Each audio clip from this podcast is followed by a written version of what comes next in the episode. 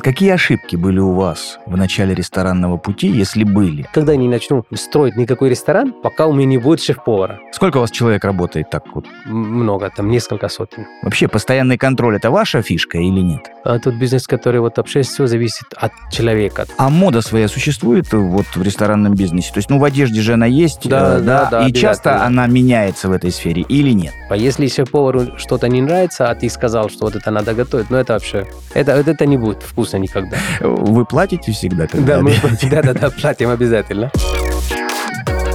Это новый выпуск аудиоверсии проекта «Мой бизнес. Истории донских предпринимателей», который журнал «Нация» создает совместно с Ростовским региональным агентством поддержки предпринимательства и центром «Мой бизнес».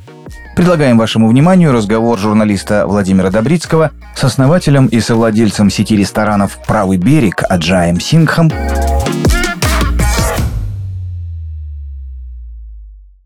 Аджай, здравствуйте. Здравствуйте. А, Вы окончили мединститут, э, и, насколько я знаю, с детства э, мечтали, да, стать врачом. Поправьте, если я Да-да-да, э, именно не так. прав. Где-то приблизительно с третьего класса, сколько я Ну, детство. помню, да. да. Что послужило толчком вот к тому, чтобы овладеть именно этой э, профессией? Вы знаете, не могу там прямо точно так сказать. Я помню, что я, я был, ну, потом третий класс закончил, и мы на, каникулах ехали э, в гости к дедушке и бабушке, и ну, в каком-то городе промежуточном, по-моему, куда-то приехали поездом а, или, или наоборот самолетом, потом дальше нужно было поездом ехать, что-то такое было, и мы ехали то ли в аэропорт, то ли вокзал, э, центр города была, и а, я сидел рядом с, папой, и папа спросил, что там, т- сынок, кем ты хочешь стать? И я ответил врачом. Почему вот э, не могу сейчас вспомнить, что почему именно вот э, я так ответил или почему мне тогда захотелось именно стать врачом. А, И вот я помню, что вот именно с того времени, вот или, вот, ну папа сказал, вот это хорошая идея. А, не удивился? Нет, не да? удивился, но ему это очень понравилось, то есть он это поддержал, и я вот с третьего класса начал вот э, жить. А потом э, именно по специализации э, я хотел стать кардиохирургом, но это желание, конечно, именно возникло намного позже. Это, наверное, класс, может быть, восьмой, девятый, когда я прочитал э, роман Кристиан Бернарда. Это э, человек, который э, впервые делал пересадку сердца. И он позже, позже был написано его автобиографический роман, где он написал, как- каким образом он стал кардиохирургом и первым кардиохирургом в мире, который делал пересадку сердца. И там был такой рассказ, что он был совсем маленьким, ему было там 4-5 лет, и его отец однажды открыл сейф и оттуда достал печенье, покрытое плесенью. И сказал, что это было вот последнее печенье, которое питался его брат, который в младенческом возрасте умер, пытался укусить, и в это время он умер, потому что он родился с пороком сердца. И с того времени он решил, что он, когда вырастет, станет кардиохирургом и будет лечить людей, которые рождаются с пороком сердца, и он сделал впервые операцию на пересадку сердца. И вот этот, эта вот книга меня вдохновила стать кардиохирургом. Слушайте, ну, э, достаточно такая э, глу- глубокая вещь, а вы, как я понимаю, э, юношей были очень впечатлительным мальчиком, раз это захватило вас. А как же вот боязнь крови там и так далее, вот эти вещи? Но понимаете, дело в том, что, как вам сказать, дело в том, что нет, я никогда там особо боязни крови не было, когда я учился. Но впечатлительная и боязнь крови это, наверное, немножко разные вещи. Ну, может быть, да, да. то есть. э, Мне кажется, доктор должен того, быть чтобы- бесстрастным, вот э, когда делает операцию или когда от, от- Ну. от него что-то зависит, да? Ну, понимаете, дело в том, что ну как впечатлительный? Вообще, то, то, тем, чем я занимаюсь сейчас, вот ресторатором, то тоже нельзя быть не впечатлительным и, Это и- правда. да, стать ресторатором, потому что я, когда вижу какой-то ресторан, какой-то новый формат, там какой-то интерьер, который можно где-то использовать, то есть я впечатляюсь, вдохновляюсь, то есть я не оста- оста- остаюсь равнодушным. Полезное качество, короче да, говоря. то есть это да? полезные качества. То есть это ты, тебя что-то э, оставляет неравнодушным, это какие-то, может быть, эмоции, это может быть какая-то красота или какое-то уродство. Неважно, то есть ты человек неравнодушный. А вот э, продолжая тему впечатлений Да. тогда, Аджай, да, э, вот э, иностранец в мединституте это вообще не очень удивительное дело, Да, конечно, пря- да. прямо скажем, да. А вот лично вам, что учеба дала даже не в плане понимания профессии, я имею в виду там медицины, да, а в плане вообще познания России, русских людей. Вот что-то произошло? Ой, ну, конечно, понимание, в общем, России, русских людей, в общем-то, вообще-то не то, что мединститут там что-то дал, но на все. Абсолютно. Потому что я, у меня там и моя жизнь в России начинается с учебой в мединституте, да, и я очень тесно, близко общался с русскими вот э, студентами, учащихся нашего института, потому что обычно вообще во всех этих вузах, где учатся иностранцы, ну, по той или иной причине вообще кучкуются отдельно иностранцы, Конечно. отдельно русские. Но я кучковался с русскими. Кучковался. Это тоже не, не, слово, не, не совсем да, слово, слово здесь приобретенное. Э, да, ну, вообще русский язык здесь приобретенный, потому что я приехал, я ни, ни алфавит, ни буквы, ни слова, ничего не знал, поэтому вообще любое слово, в общем-то, которое я скажу, приобретенное здесь, но я кучковался именно э, с русскими, потому что, ну, мне вот вообще показалось, что если ты приехал в другую страну, ну, тогда я не планировал остаться, то ты максимально должен там а, познакомиться, освоить э, культуру. Ты поэтому и приехал в другую страну Конечно. и не остался а, максимально хорошо научиться разговаривать на а, этом иностранном языке, а не ломаном и так далее. И, и поэтому я с ними и больше общался. И я считал для себя, что это правильно. Но опять, иногда э, я, я не хочу, чтобы других студентов не было там такое желание. Дело в том, чтобы с ними общаться, чтобы и им это было интересно, да, а не, не какая-то нагрузка на них была. Это ты должен хорошо знать русский язык, потому что и потом они же стоят, шутят на разные шутки, Конечно, анекдоты. как-то совпадать с ними э, да, ментально. Да, ментально. То есть и, и чтобы ты понимал их шутки, анекдоты, ты должен хорошо знать э, и кино, и культуру, и историю, всякие э, фольклоры. Вот тогда ты понимаешь русский юмор тогда ты можешь с ним продолжать общаться, потому что ну, им же тоже неинтересно там рассказать анекдот, а потом начинать его расшифровывать. Понимаете? Это То есть, да. и, и потом иногда даже и не расшифруешь, потому что это нужно тогда целую историю рассказать, что почему это, это смешно. Вот. А так как я всем этим интересовался, и литературой, и историей, и культурой, и кино, советское там, э, кино, там, которое там до сих пор остается там популярным, то я э, понимал их их шутки, анекдоты. Знаете, вот очень часто говорят, что вот мы были в Америке, вот пришли в кинотеатр, смотрим кино, а там кино идут. Американцы на, все, на, на, на что-то странное смеются, хохочет на весь зал. Что у них за юмор? Они что вообще какие-то тупые люди, что ли? Да нам вообще не смешно было, они там смеялись. Да не в том, да. что они тупые, то у, у каждого Конечно. народа свой юмор, понимаете? То есть они одни смеются на одно, другой на другое, это связано с историей, с культурой там, и так далее медицина и ресторанный бизнес, да, э, где одно, где другое. Но мы выяснили, что разве что впечатлительность их э, объединяет. Но, ну, Почему такой зигзаг? Ну, вот. вы знаете, дело в том, что я, э, ну, это, это шутка, я часто шучу, когда на эту тему разговариваю, что я по специальности гастроэнтеролог. Ну, связано, связано, да, связано. То есть, да, то есть я не врач-гастроэнтеролог, а, а, а ресторан гастро, гастро, гастроэнтеролог, потому что зависит от, от питания, от правильного питания зависит, в общем-то, в целом здоровье здоровье человека и здоровье желудочного кишечного, желудочного да. кишечного тракта, да. А, который, в общем-то, лечит гастроэнтеролог. Вот, поэтому я говорю, что я учился по профессии.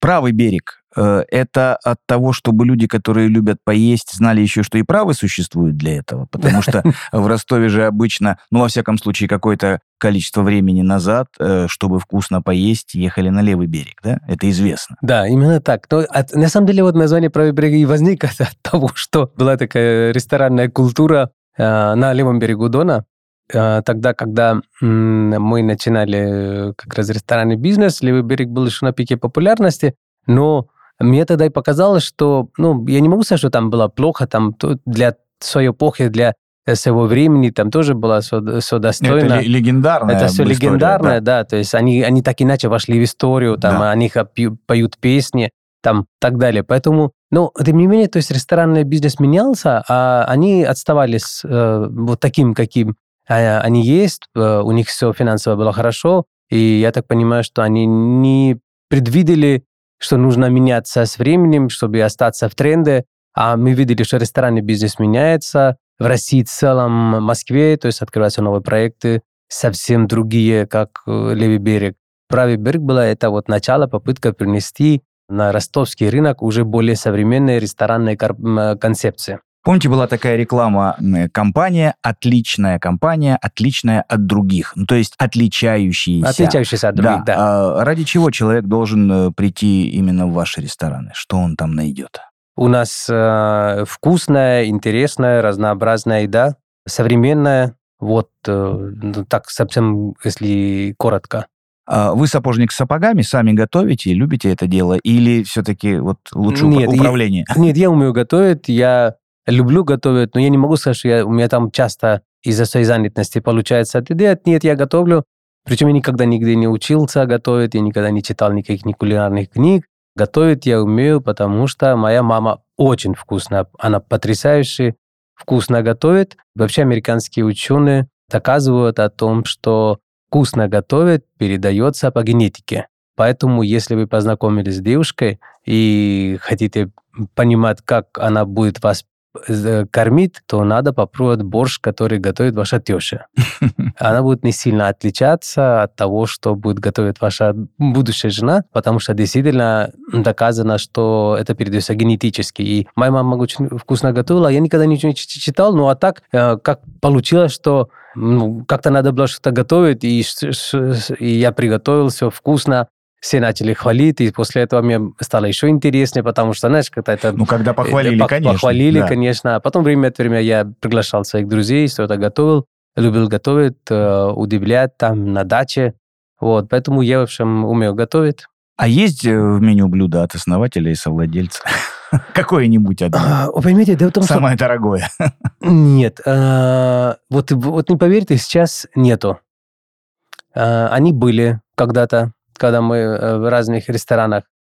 Но вы не поверите, что вот если какое-то блюдо, которое не от шеф-повара, поймите, вот в кухне нужна контроль за каждое блюдо каждый, ежедневно.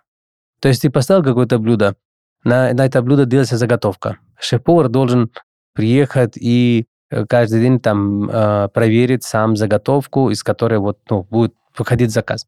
Когда какое-то блюдо, которое готовят, ну, которое не от шеф-повара, ну, как-то они его контролируют, не, ну, это не их. А, не могу сказать, что мы там меня подвели шеф-повара, или они не хотели его готовить. Ну, нет надлежащего контроля. Понятно, да, о чем вы говорите. Да. Когда вот, вот человек вот сам его создал, вот он как-то его лучше чувствует. И поэтому я, когда заводил какие-то блюда от себя, которые я готовлю, с временем, а я же не могу каждый день на кухню Конечно. приходить с утра, э, а с временем э, время проходит, и у него там качество не такое стабильное. И я поэтому как-то перестал это практиковать. То есть я все-таки, э, мы там разрабатываем, конечно, не вместе с шеф-поваром, но я больше доверяю, чтобы это вот было от них, и не навязываю им. И иногда, понимаете, как я могу какое-то блюдо, которое вот мне нравится, но им не нравится. Ну, это вообще катастрофа. Если шеф-повару что-то не нравится, а ты сказал, что вот это надо готовить, ну, это вообще... Это, это не будет вкусно никогда. Вот. Поэтому, потому что они же потом не только, они же потом, если и они сами, им самим это нравится, тогда они говорят официантам об этом рассказывают, тогда официанты посетителям рассказывают гостей, что вот у нас есть такое-то, такое-то блюдо. Там уже все цепочка сломана, если шефу это не нравится. То есть это не миф, когда э, в блюдо помимо ингредиентов каких-то вкладывается частичка души еще? Да, однозначно.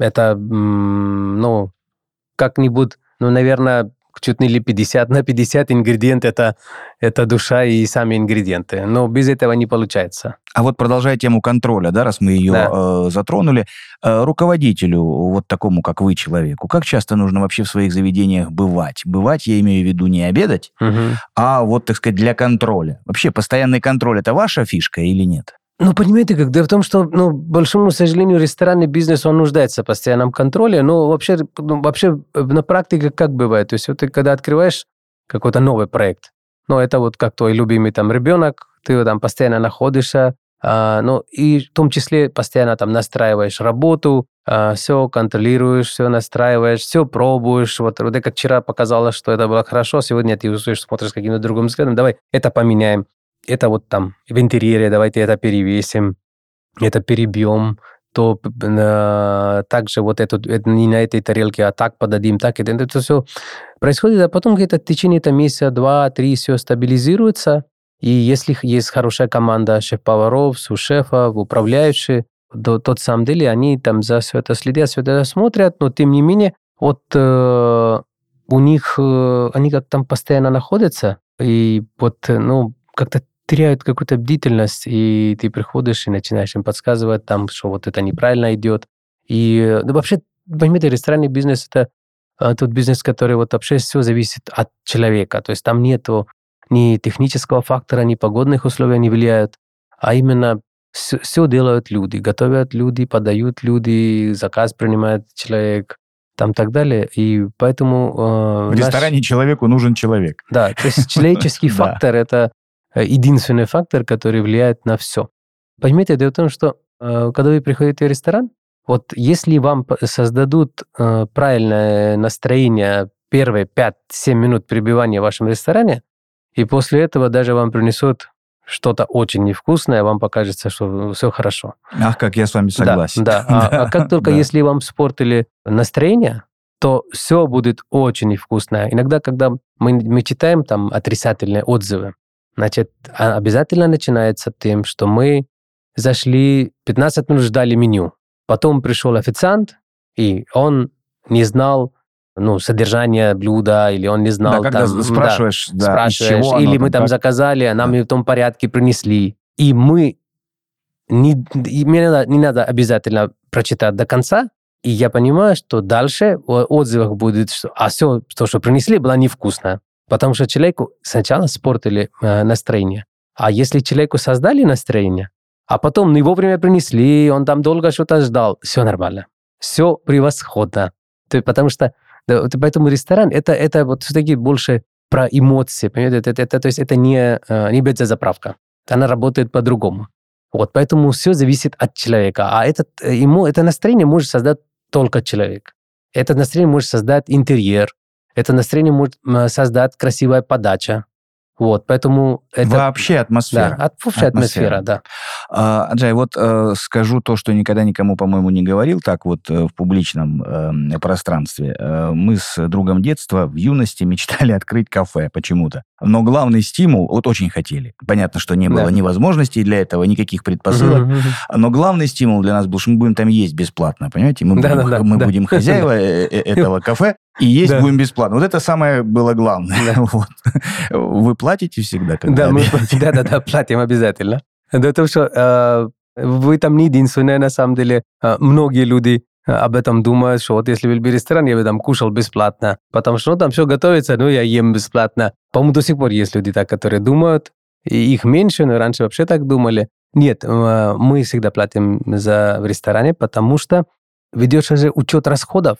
То есть, э, а там они не будут вспоминать, что а это там хозяин покушал, а это там жена хозяина покушала, там так далее, и когда покушала, там кто-то еще Пусть покушает. Да, да, а потом еще надо записывать, подписывать, подписать, что я сегодня покушал. Поэтому, а там же вот сейчас в современном мире же это все компьютерное списание происходит всех этих продуктов. Блюдо приготовили, списалось. Вот. Поэтому для правильного учета финансового, товарного обязательно нужно платить.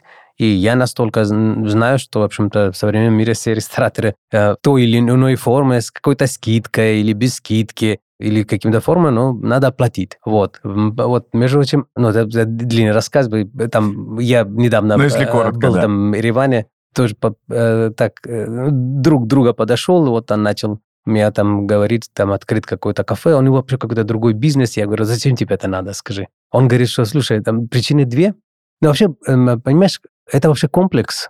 Вообще, говорит, мы все то, что взрослом жизни, взрослой жизни делаем, это все наши там комплексы детства, там юношеских э, годов, там так далее. Э, я когда был э, студентом, то скажем, э, в Ереване, что познакомиться, познакомиться с девушкой, были консервативное общество, была не такая простая задача, но вот у кого был кафе-ресторан, тот, у тех, те знакомились легко. Я думал, что Э, что там можно бесплатно кушать, да. и еще познакомиться с девушкой. Вот поэтому надо открыть кафе-ресторан. Поэтому хоть он мне уже не надо, но я до сих пор вот почему-то хочу. Сколько у вас человек работает так вот? Ну, понимаете, вот много. Много, там несколько сотен. По именам вы знаете управляющих, э, директоров э, и, и шеф-поваров да. обязательно, и очень часто сушефов. А мода своя существует вот в ресторанном бизнесе? То есть, ну, в одежде же она есть, да, э, да, да, и часто она меняется в этой сфере или нет? Ну, я не могу там точно сказать, что, знаете, как, если мода есть, там, он, мода меняется каждый год, там, весна, лето, осень, зима, то мода меняется в ресторанном бизнесе, не так часто и нет какой-то э, явной периодичности, что вот она меняется там каждые два года или три года или четыре года, но меняется, меняется от абсолютно разных факторов экономических, допустим, ну, допустим, э, вот на российском рынке ресторанные тренды вот последние годы меняются из-за санкций, из-за того, что нет санкционных теперь э, продуктов, нет европейских товаров, поэтому, скажем, почему на замену приходят больше рестораны кавказских, грузинских, ближневосточных, потому что нет товар из Европы. Вы никогда не, ну, я не знаю, то есть если по всей России за последние пять лет, если один открылся ресторан французской кухни, потому что для него нужно получать продукты из французской кухни. То есть от этого меняется тренд. Если растет цена на одну какой-то группы товаров, то это становится нерентабельно, а то, что рентабельно, вот от этого меняется. Вот, допустим, Потом, допустим, последние годы грузинская кухня почему стала популярна в России? Потому что последние годы была, ну, очень сильно развивался туризм в Грузии. Очень много людей ездили, познакомились, приехали, им тоже захотелось там попробовать. Вот, то есть вот таким образом меняются тренды на, на рынке. Или, допустим, часто есть, э, ну, есть мировые тренды на более здоровое питание, на морепродукты. От этого тоже меняются тренды, но это не, не нельзя сказать какой цикличности, но они меняются. А у вас какая кухня? Вот я э, на море как-то обратил внимание, даже сфотографировал. Кафе написано «Кавказская кухня», там восточная и ростовская. Вот, и мне так это понравилось.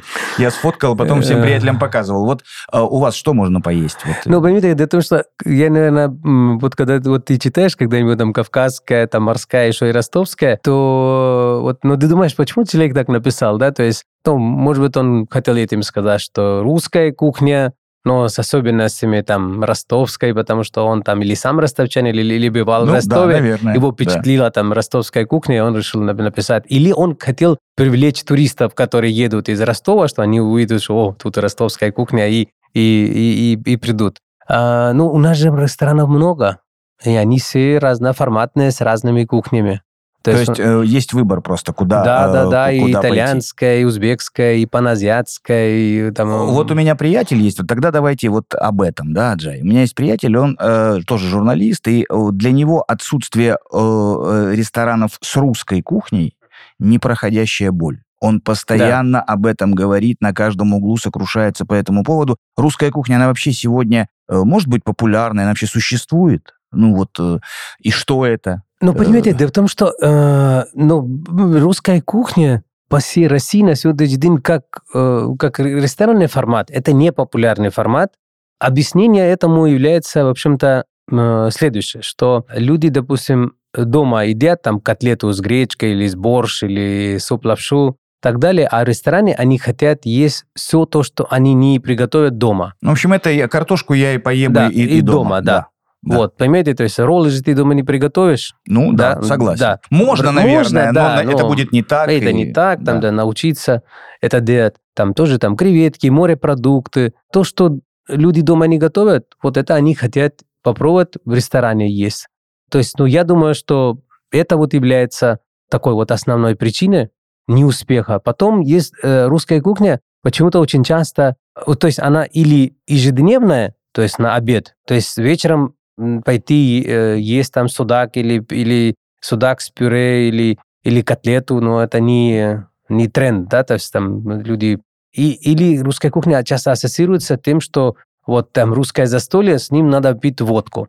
И поэтому, если вы откроете э, ресторан русской кухни, то, как правило, это, этот ресторан будет хорошо работать в обед и на выходных. В, потому что часто она ассоциируется еще с тем, что это высококалорийная кухня, да, э, да пирожки, сало, холодец и так далее. И причем идеальная закуска для водки. Поэтому обязательно ресторан будет работать хорошо пят, пятницу, субботу и в обед. это не очень, э, финансовая модель не очень хорошая для ресторана, потому что, во-первых, э, а, обед это всегда небольшие чеки. Потому что человек пришел, зашел, перекусил, ушел дальше работать, да? То есть это не застолье, это, это без сопровождения э, алкогольных напитков, поэтому это будет небольшой чек, даже будет там полная посадка. Вечером люди не придут, а придут только потом на выходных, пятницу, субботу, э, уже выпивать. Поэтому такой ресторан, он, а, а мы все-таки создаем ресторан, который работает каждый день. То есть, вот, то есть он должен работать. Есть другой, другая модель вот, э, русской кухни. Это вот ну, какая-то э, современная русская кухня, более современная интерпретация. Но то, что там, допустим, делает э, Владимир Мухин из ресторана «Белого кролика». Но это, конечно, опять совсем другая квалификация поваров, другие знания, других там продуктов, они там собирают э, ну, как на них, так как это очень э, раскрученный шеф-повар, то есть на них работают там лучшие поставщики, кто-то прямо что-то и официально, специально выращивает для него, говорит, что вот я там выращиваю. То, да, то есть да. у меня там, я вырастил там какие-то грибы, которые там, с которых готовит Владимир Мухин, там так далее. Это, это и по чеку да, круче. Да, это и по чеку круче. То есть не каждый рынок э, российский в регионах готов для этого, для современного, и нет, э, скажем, и, э, и повара такой квалификации, которые могут... Ну, поймите как, дело в том, что когда мы говорим современная русская кухня, то она, когда ты делаешь что-то современное, говоришь, осовремениваешь что-то, то оно не должен терять свое первоначальное лицо. Есть, при, то есть сохранить, Ассоциация да, должна быть какая-то. Да, сохранит основное лицо и его подать в новые формы. Это и есть современное. А если шеф-повар, который это все не понимает, то этот процесс это переведет из киркования, просто спортит вот вообще в суд русской кухни. Это вот еще одна причина. Поэтому, допустим, из всех вот, после, вот, вот ресторан русской кухни, который вот до сих пор успешно работает, это, наверное, ресторан Пушкин в Москве. Но это ресторан туристический. То есть и, и вы фактически никогда там не увидите коренного москвича, или который, ну... Тоже корен... надо понимать его специфику просто. Да, э, ну, коренной москвич, это я понимаю, что это понимание сейчас очень-очень... Да, размысленно, э, но э, тем не менее, э, ну, к тебе москвич, человек с постоянной пропиской в Москве, вы его никогда не увидите в, в, в ресторане Пушкин, Э, там приходят только туристы. Раньше э, при, привозили туда обязательно иностранных туристов, прямо автобусами, то есть у них там э, программа была посвящена... Ну, для того, чтобы да. увидели, так сказать, что да, это такое. Русскую, Оказались русскую кухню да, с такой... Там... В сердце вот этого всего. Да. А какие ошибки были у вас в начале ресторанного пути, если были, от которых бы вы предостерегли сегодня тех, кто хочет вот заниматься этим бизнесом, например?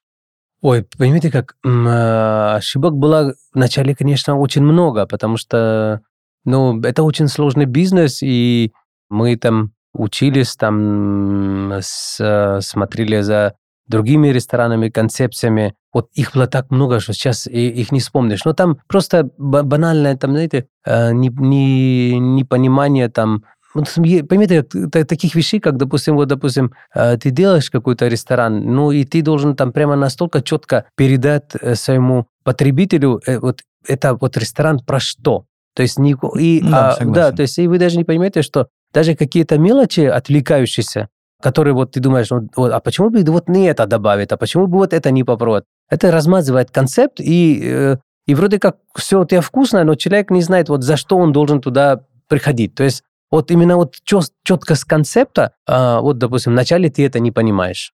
Ну, то есть таких ошибок там э, огромное Ну, давайте тогда вот э, да. фи финалить, если, да, да то э, человек хочет открыть э, кафе, э, ресторан. Да. Э, деньги есть, возможность да. есть, все, все есть. Что не надо делать ему один, два, три? Понимаете, дело в том, что иногда, когда люди приходят, э, очень часто, почти каждый день кто-то советуется там, что он хочет открыть ресторан, но, понимаете, дело в том, что чтобы открыть ресторан, кроме денег, обязательно у него, э, у него должен, что должен быть, да, то есть у него должен быть там ясный концепт, какого, какой концепт, не просто «хочу ресторан», а, а какой ресторан он хочет, и, и, э, ну, и нуждается ли этот концепт, этот ресторан, э, ну, нужен ли в этом городе или в этом месте этот ресторан. И есть ли у этого человека, кроме денег, персонал, который будет ему помогать создавать этот ресторан, не то, что потом работать. То есть в начале э, ресторана, то есть должен быть шеф-повар, который поможет ему там, ну, с технологией или составлением меню. У него должен быть там понимание, кто будет управлять этим рестораном. А э, очень часто люди там используют там какую-то информацию из интернета, э, О, да, советуются, кого-то да. привлекают на аутсорсинге, создают ресторан, а потом они начинают искать шеф-повара, вот, то есть у меня ресторан уже готов, я ищу шеф-повара. Я это вообще не понимаю. Я вообще никогда не начну строить никакой ресторан, пока у меня не будет шеф-повара. То есть вернулись Аджай к людям. Да. А, а, с чего мы начали, да. что э, человеку нужен человек в ресторане, да, вот, да. и вернулись э, сюда же. Спасибо да. вам огромное, и вам спасибо, спасибо за этот разговор, действительно стало интересно, э, обязательно э, побываю в ваших ресторанах и расскажу об атмосфере, как это, как это Очень происходило. рад будем спасибо. вас видеть, с удовольствием, спасибо вам.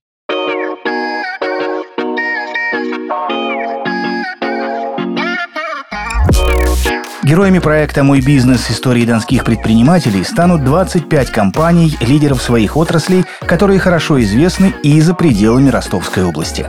Для массового читателя наш проект превратится, надеемся, в увлекательный сериал, а начинающие предприниматели смогут найти здесь идеи и советы для себя.